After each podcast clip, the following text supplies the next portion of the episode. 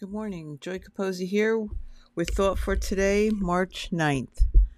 The Promises of God from Psalm 107, verse 19.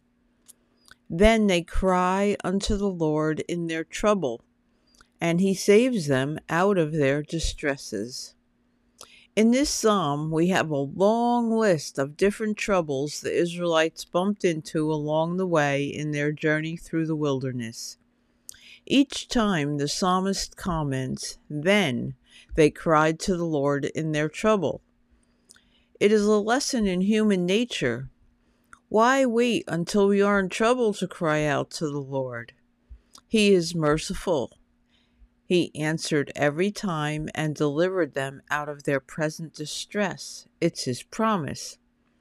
But he was looking for relationship with his people, and they were not getting it. He was looking for them to trust that no matter what the difficulty, He would see them through. Let's us get it. Let's learn to trust the Lord.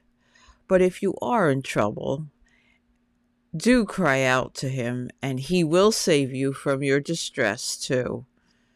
And don't forget to spread the word.